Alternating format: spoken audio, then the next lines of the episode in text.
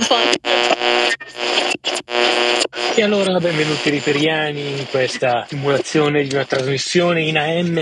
Scusate, oggi ho dimenticato il mio microfono bello e vi beccate quello Bluetooth. Siamo come al solito con la GL Studio Airlines, una fantastica smartina. E, e niente, volevo augurarvi un po' un buon Natale, felice anno nuovo, tutte queste cose bellissime. E questo vuole essere un po' un approfondimento al eh, video eh, di Linux che uscirà tra qualche ora, quindi sto facendo proprio subito dopo la fine del montaggio. Eh, e, e, vi racconto un po' tutta la strada che, eh, che, ho fatto per giungere a quel video che è molto molto incompleto. Molto probabilmente poi nel prossimo anno ne farò un altro, magari un, un pochino meglio fatto, eh, soprattutto se troverò delle soluzioni ad alcuni problemi che ora vi eh, narro. Allora, volendo fare audio e video su Linux, eh, ci si scontra subito con tutta una serie di problematiche, eh, quali driver di schede audio, mancanza di software, mancanza di plugin e tutta una serie di problematiche comunque difficilmente ignorabili. Eh, quali sono le soluzioni del mondo eh, Linux a questa cosa? Sono delle distribuzioni specifiche per l'audio. Eh, quindi, allora, se partiamo del grande mondo mondo che è quello Debian, ok? Quindi il mondo da cui deriva Mint, Ubuntu e un po' tutte queste distribuzioni comunque famose, io alla fine sono atterrato su una distro che a mio avviso è favolosa, che è MX Linux. MX Linux è sempre un derivato di quello che può essere Debian, quindi eh, niente robe strane tipo Arc Linux, Gento eh, o magari OpenSUSE, comunque distro molto molto belle, ok? Ma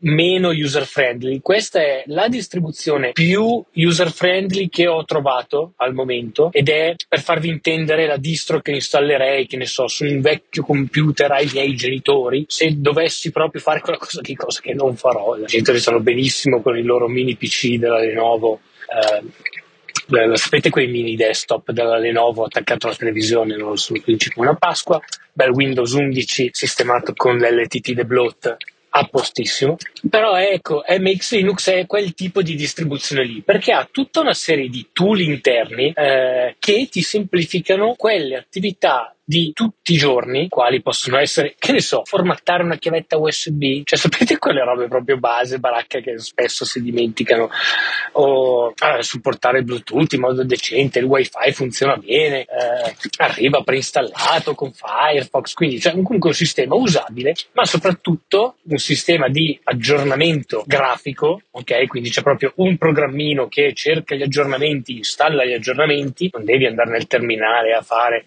sudo, apt, eh, upgrade, eh, stemenate, lo fa lui, ci pensa lui, ti tiene il sistema aggiornato, è, è, molto resistente, non mi ha fatto brutti scherzi sul lungo andare, sono riuscito anche a installarlo su due vecchi MacBook, un MacBook Air e un MacBook Pro, eh, tutti e due entrambi i5 eh, quindi niente di eh, particolarmente ecco, raffinato, insomma sono macchine vecchie e funzionano tranquillamente, ho visto su praticamente qualsiasi eh, hardware che gli butti addosso, anche grazie a una distribuzione che hanno che si chiama AHS, eh, che è eh, Advanced Hardware, Hardware, Support, ho visto che pesca praticamente tutto, anche su PC fisso, eccetera, eccetera, eccetera.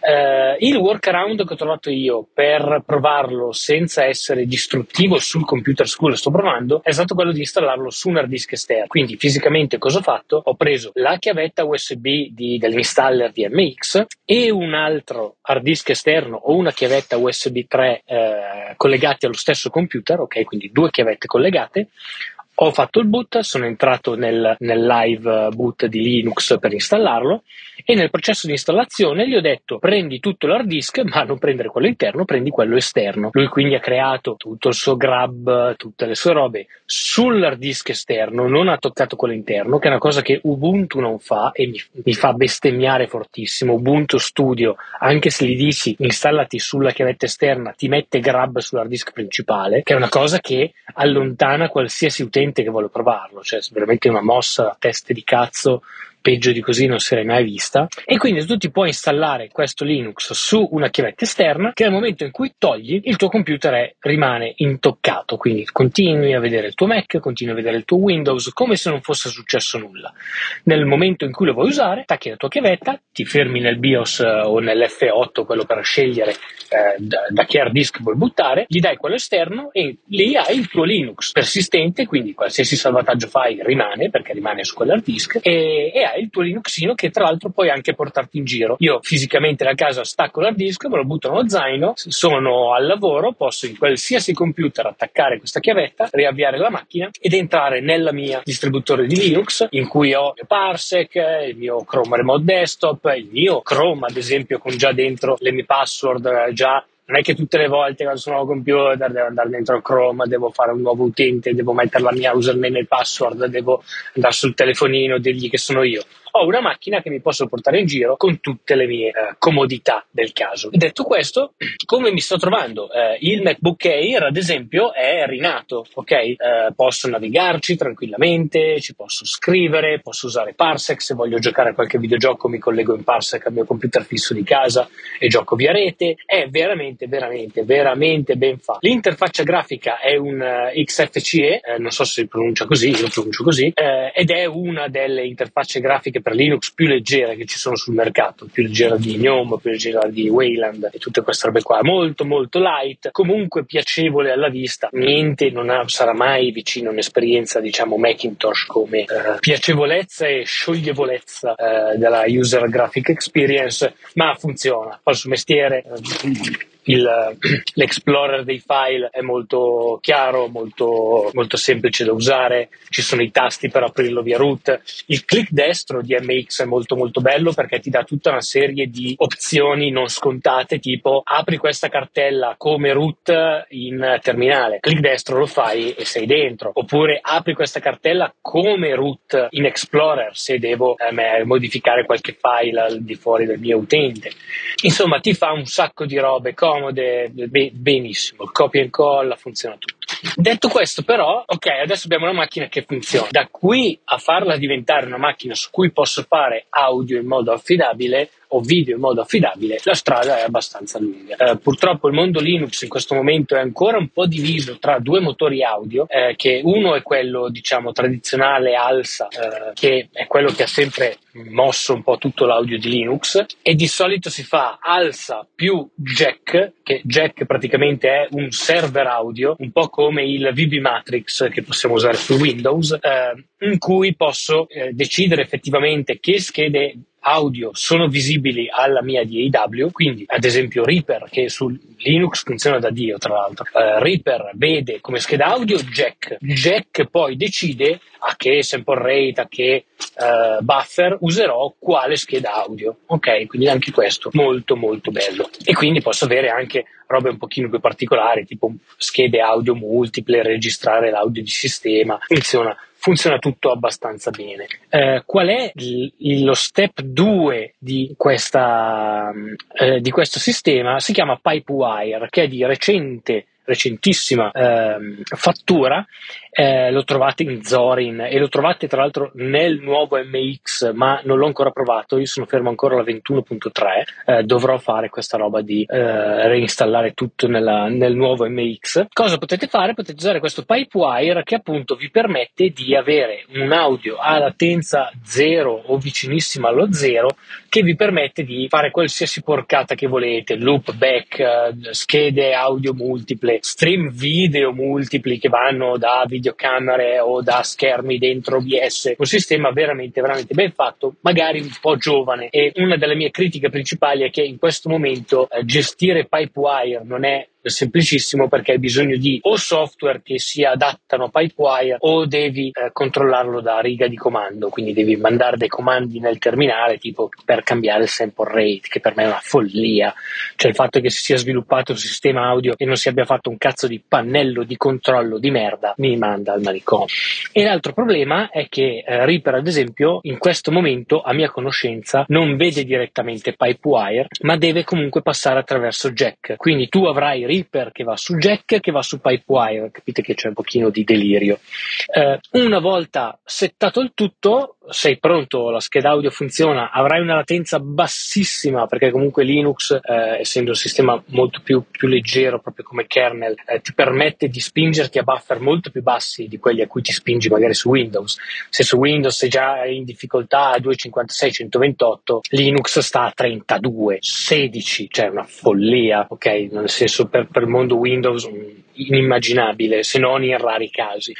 Detto questo, Ora che funziona tutto, hai un grosso problema. E mo che cazzo di programmi uso? Perché purtroppo per il mondo Linux non c'è tutto quell'ecosistema che c'è per Mac e per Windows di plugin, eh, programmi di EW, programmi di editing, cioè c'è un po' di, c'è un po' di buco. Questo buco può essere coperto con uh, due software principalmente, uno è Wine e uno è Yabridge. Uh, Wine è praticamente una specie di sottosistema Windows di Linux che ti permette di eseguire programmi Windows dentro Linux. Uh, funzionano tutti? La risposta è no, alcuni vanno, alcuni funzionano, funzionano bene, altri meno bene, c'è una tabella molto comoda sul sito di Wine che ti dice se il software che stai cercando di far partire è notoriamente funzionante importante o no, eh, hanno diversi tipi di rating, gold, eh, silver, bronze, eh, una cosa del genere un po' a medaglie e in questo modo, che ne so, puoi far partire l'installer di un plugin se ti serve o un programma, anche programmi interi eh, partono. Ovviamente però questa è una virtualizzazione, quindi cosa significa? Che caso se volevo stare su Linux per la performance, poi se ci metto in mezzo una virtualizzazione perdo tutta la performance che ho guadagnato stando su Linux, quindi non ha nessun cazzo di senso.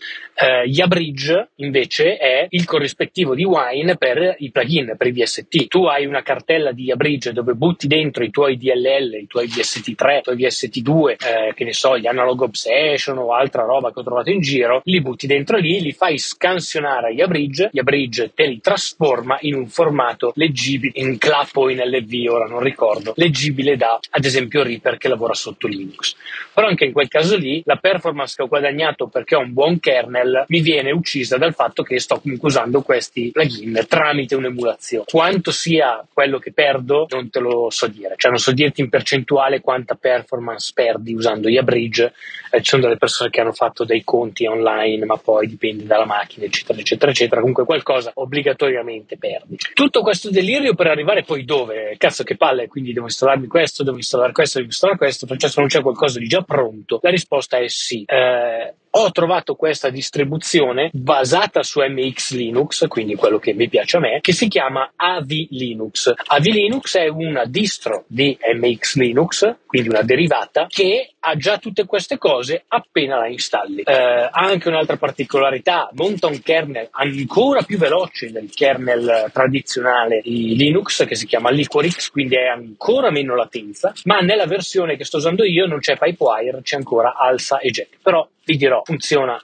egregiamente, quindi non romperei quello che funziona. Eh, AV Linux tu lo installi, fai la tua installazione, te lo apri, ti trovi Reaper, Harrison Mix Bus, ti trovi KDE Live per montare i video, eh, ti trovi Wine già installato, ti trovi Yabridge già installato, ti trovi tutta una serie di software, eh, se non sbaglio Krita altra roba per la grafica, insomma un vero e proprio sistema fatto e finito multimediale per diciamo content creator, eh, per chi si vuole avventurare ecco, insomma, poi in questa follia da content creator. Nel frattempo il traffico di Natale, solo che oggi c'è un sole che spacca i buchi del culo sbiancati e un vento caldo e quindi sembra più tipo giugno, non sembra molto Natale. Quindi detto questo, Ave Linux è un po' secondo me come Ubuntu Studio doveva essere. Ubuntu Studio invece fa cagare. Eh, però perché continuo a nominare Ubuntu Studio, ossia una versione di Ubuntu che è eh, un po' come AV Linux sta MX Linux. Ubuntu Studio sta Ubuntu perché è la versione per content creator, quindi audio per DAW, tutto.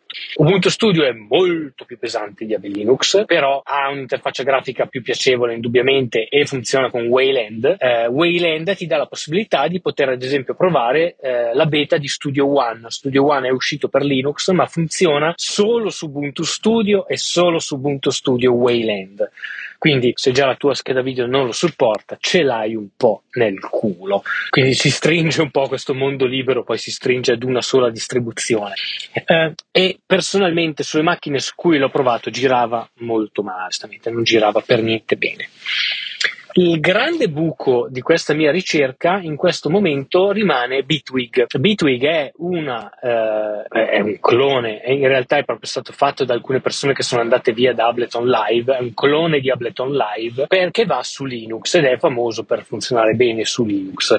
Questa è una cosa che devo ancora personalmente provare, eh, la proverò durante queste vacanze appunto di Natale come ho detto nel video e volevo capire se magari questa è la combinazione giusta perché Reaper in sé ok funziona benissimo ma dentro non ha effetti, non ha sintetizzatori, non, non ha un po' niente. Volevo capire se riuscivo a far andare ad esempio eh, Linux, Suavi Linux bit, con Bitwig e avere magari Splice su Linux. Ad esempio questa è una cosa che non ho provato, magari posso usarlo ma solo da browser e non con il suo softwareino dedicato, si può usare solo da browser Splice, devo controllare e, e quindi cercare di capire se potevo crearmi questa macchina portatile con dentro una DAW che so usicchiare eh, nel caso di bisogno o comunque anche solo per divertimento in cui però posso avere effettivamente una latenza molto molto bassa. Cioè mi piacerebbe capire se posso usare Bitwig a 16 sample di latenza, ok, di, di, buffer e quindi avere un po' un'esperienza come può essere quella di un MPC, ok, dove se schiaccio sul mio MIDI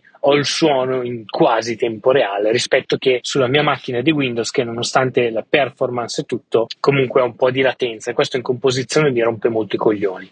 Quindi l'idea di avere una macchina, un portatilino con attaccato un piccolo controller MIDI, eh, uscire in analogico ed entrare nella mia DW principale mi piaceva abbastanza come idea, proprio come eh, divertimento, ecco o comunque anche come DAW portatile, non sarebbe male.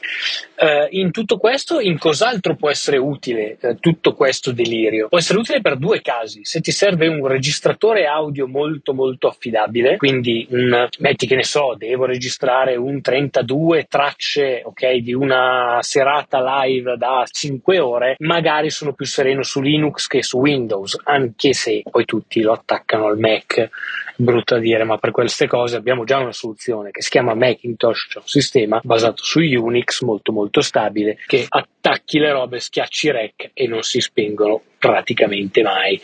Però può essere una soluzione, diciamo, low cost, dato che comunque la barriera d'ingresso del mondo OS X sappiamo essere purtroppo abbastanza alta, economicamente parlando.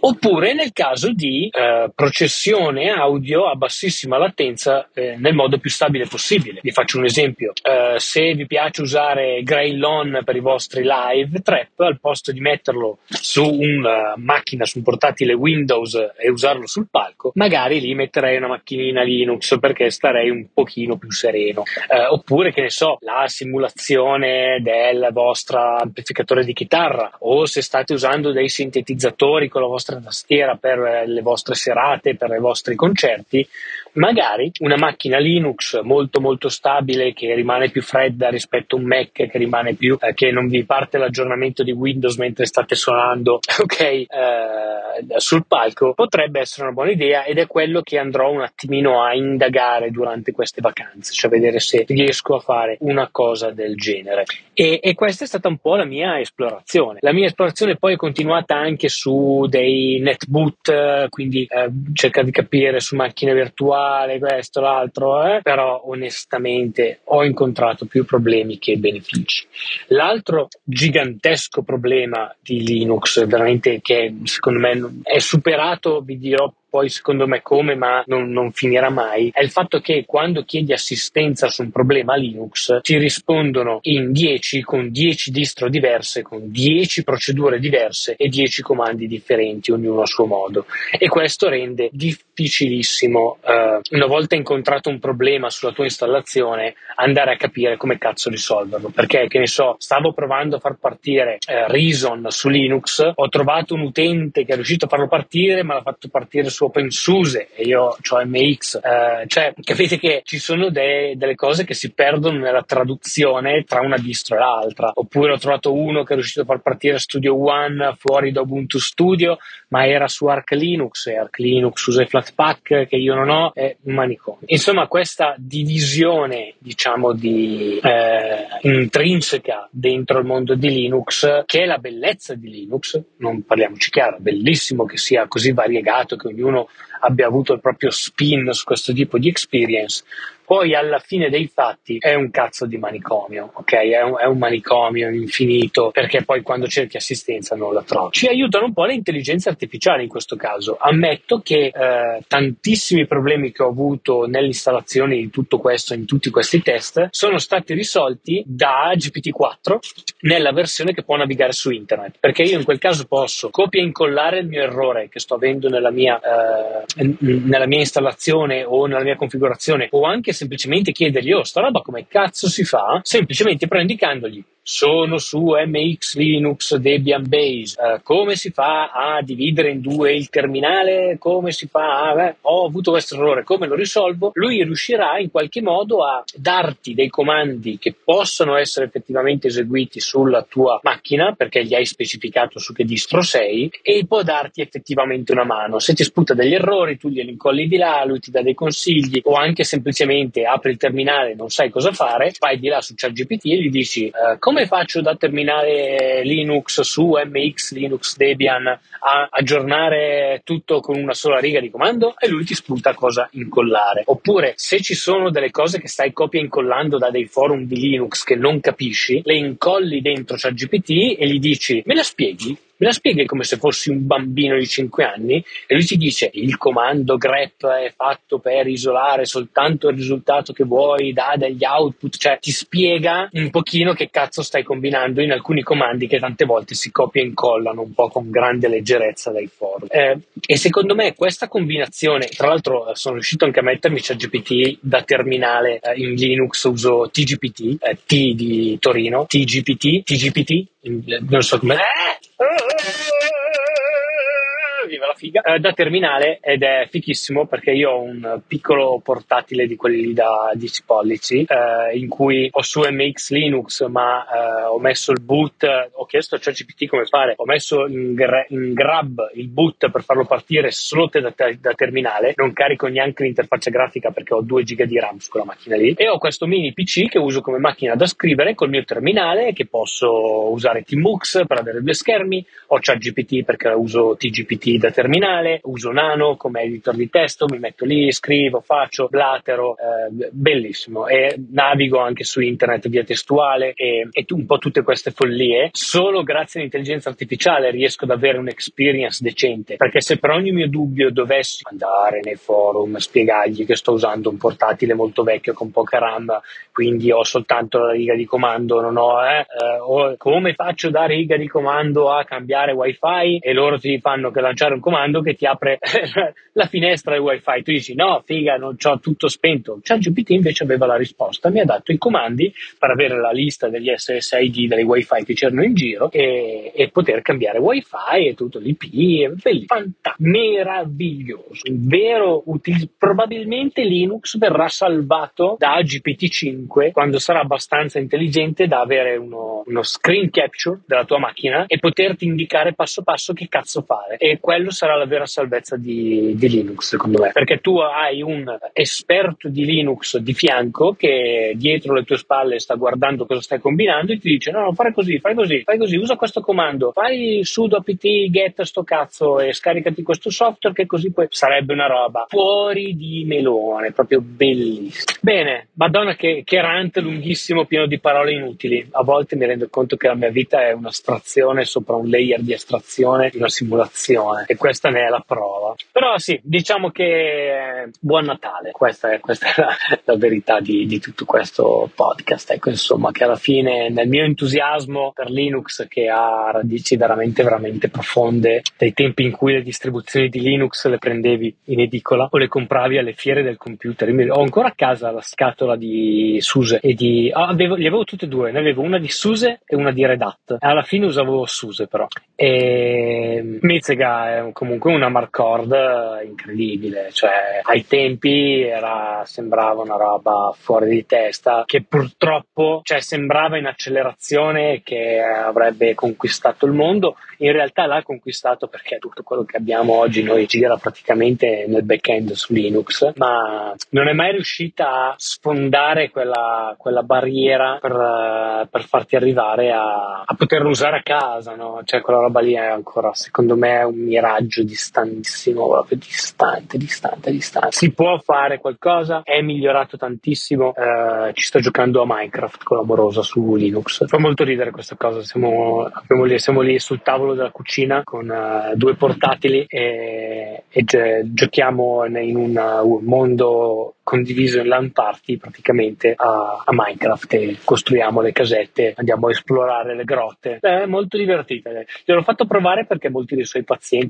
sono un po' addicted da, da Minecraft su Fiera bambini e volevo fargli capire perché. E ha capito anche lei perché, perché adesso quando giochiamo si mette un timer sul telefono, tipo fa ok, fammi un timer da un'ora e poi chiudiamo perché la seconda sera che ci abbiamo giocato era una domenica, abbiamo attaccato il pomeriggio, abbiamo alzato la testa alle 11 di sera praticamente. È veramente addictive, molto divertente, molto molto divertente. E per i più curiosi stiamo giocando, abbiamo giocato prima alla versione Java, perché secondo me è quello, il vero Minecraft è quello, non è quello nuovo. Il vero Minecraft è il tipo il Java 1.7 perché non aveva il, il libro delle ricette, cioè tu trovi nuovi oggetti provando a caso nel crafting, non hai cazzo la guida che passo passo minchia ti imbocca che cosa fare, no? E, e diventa molto più una scoperta. E, e, e ricordo con grande amarcord quelle, quei primi tempi di Minecraft in cui scoprivi le cose grazie alla community, ma la community le aveva scoperte perché aveva provato a caso. E fa oh guarda che se metti due blocchi così, un blocco così, un blocco così, viene fuori il piccone d'oro, no? Cioè era una roba molto magica che ora è stata completamente spazzata via dal recipe book che ti dice lui cosa fare o di cosa hai bisogno, che ti compone automaticamente la ricetta e clicchi e lo fai. Si perde molto secondo me del gameplay di Minecraft con la recipe book. Sicuramente avanzi molto più facilmente nel mondo, è proprio cambiata la generazione di videogiocatori. Cioè una volta te la, cazzo, te la dovevi un po' guadagnare, no? Cioè, cioè c'era anche molta più soddisfazione. Adesso sopravvivere la prima notte è facilissimo perché ti dice lui cosa fare. Le prime volte morivi come un cane di notte al freddo, senza fuoco e senza torce, al buio. Cioè, non lo so, stanno. Eh, te, te, la fanno guadagnare poco. Però è una cosa che voglio sperimentare in un videogioco, non in un sistema operativo come con Linux, dove mi devo craftare le cose per sopravvivere, ok? Eh, l'idea è un po' quella, cioè il recipe book in Linux cazzo lo voglio, mi serve, perché l'obiettivo non è far funzionare la macchina, l'obiettivo è fare musica o fare quello che sei andato a fare il computer in quel momento, non è far funzionare il computer. Invece vedo nella community di Linux questo pride del far funzionare il sistema operativo e poi mi chiedo sempre, bellissimo, e adesso che cazzo fai? Perché la risposta onestamente non c'è. Bene signori, grazie mille di aver seguito questo mezz'ora di rant. Eh, io sto entrando ora in superstrada e siccome non ho il microfono bello eh, vi, vi, vi, abbandono per eccesso di rumore di fondo. Detto questo, mi raccomando, eh, buon Natale, spacchettate, pacchettate tutto, bevete poco, va bene, eh, date un abbraccio alla nonna se ce l'avete ancora, un abbraccio ai vostri genitori, amate le vostre morose o morosi, o quel cazzo che vi fate, basta che non moro un po' tu cazzo. The way you can all.